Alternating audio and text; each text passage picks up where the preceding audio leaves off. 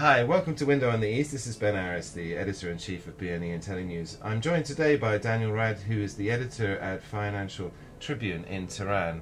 Um, Daniel, welcome. Um, I wanted to chat to you a bit about Iran and oil. we just had the OPEC meeting where, of course, they decided not to increase production or failed to coordinate the increase of production.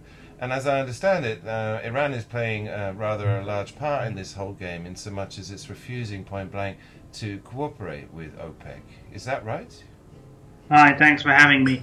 Um, yeah, basically, what's happening is Iran's uh, uh, building its position again in OPEC after several years of being under sanctions. Um, they see it as their natural right to have a, a certain amount of production and as uh, we say, as we speak today, it's getting to 3.8 million barrels a day. Um, they hope to have that above four by the end of the uh, summer, hopefully. And uh, coupled with Iraq next door, they're both increasing their uh, production capacity to match other Persian Gulf rivals. And the idea here is that, uh, of course, the country's been closed and now it's opening up and there's a massive investment program to be done. And although oil prices have fallen, what people are doing, and it's true here in Russia as well, is what they've lost in the price they're making up for by increasing the volume. Um, isn't that the uh, the philosophy there as well? Uh, it's a, it's a similar philosophy, but Iran also has a slightly different angle on its production capacity. Uh, over the years, they have lost significant amounts of income from the sanctions and not being able to sell to several regions around the world.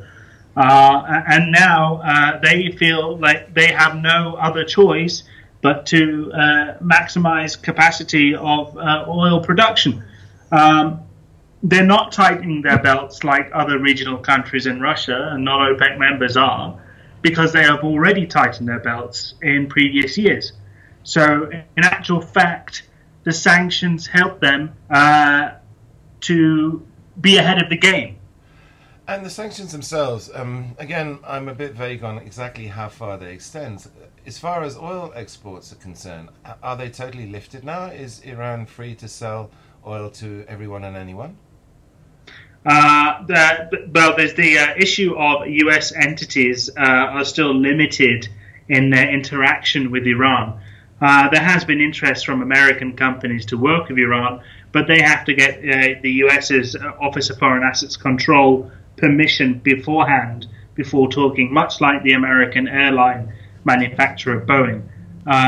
They ultimately have to get checked off by the US administration, uh, by the Obama administration currently, and the next one to see whether they can even do trade or not. Uh, for regards to everybody else, uh, India has increased its uh, purchasing capacity. Um, Indonesia signed deals for gas recently. Uh, Russia and Iran are negotiating oil swap uh, deals. Europe's increased their uh, purchases. So generally, Iran is getting many of its old clients back again. And given that oil is a commodity, surely once the oil goes into the market, it's sort of faceless, and then it can be sold on. And so, as far as Iran's concerned, you know, if they have oil, they can shift it one way or another. Definitely, there's always a buyer for it at the end of the day. And what sort of difference will this make to Iran? Um, will it mean that the, there's a lot of new money coming into the country? There's definitely interest from foreign companies who want to invest in the uh, oil and petrochemical sector. Um, yeah, recently there's been several delegations from European and East Asian companies uh, to invest in the development of the oil sector. So, you know, it's definitely an increase of interest. Whether or not they actually sign deals beyond their MOUs, which have been highly publicized, is another thing entirely. Uh, many companies have, you know, basically said that they're struggling to uh, get any sales uh, sorry, struggling to transfer money to their Iranian counterparts. And do you think there's any prospect of uh, Iran joining OPEC? I mean, don't we have a basic sort of Sunni Sufi clash here, so that the two sides are sort of embittered enemies and they'll never cooperate? Yeah, Iran is a member of OPEC. It was one of the founding members of OPEC. Um, Uh, it's it's a Shia country, so basically, uh, between them and Iraq, they now make one bloc uh, because Iraq is now being controlled by the Shia majority of the country, uh, who, although similar to Iran, have their own agenda, uh, and um, there versus you know the traditional competition of the Sunni countries who have been producing a lot more over the past decade. So the northern side of the Persian Gulf has a lot more potential for future growth.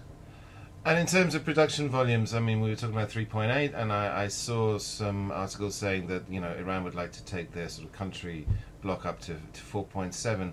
Is this going to make a material difference to the oil markets and the price going forward? Isn't this going to collapse the oil prices again as their production grows?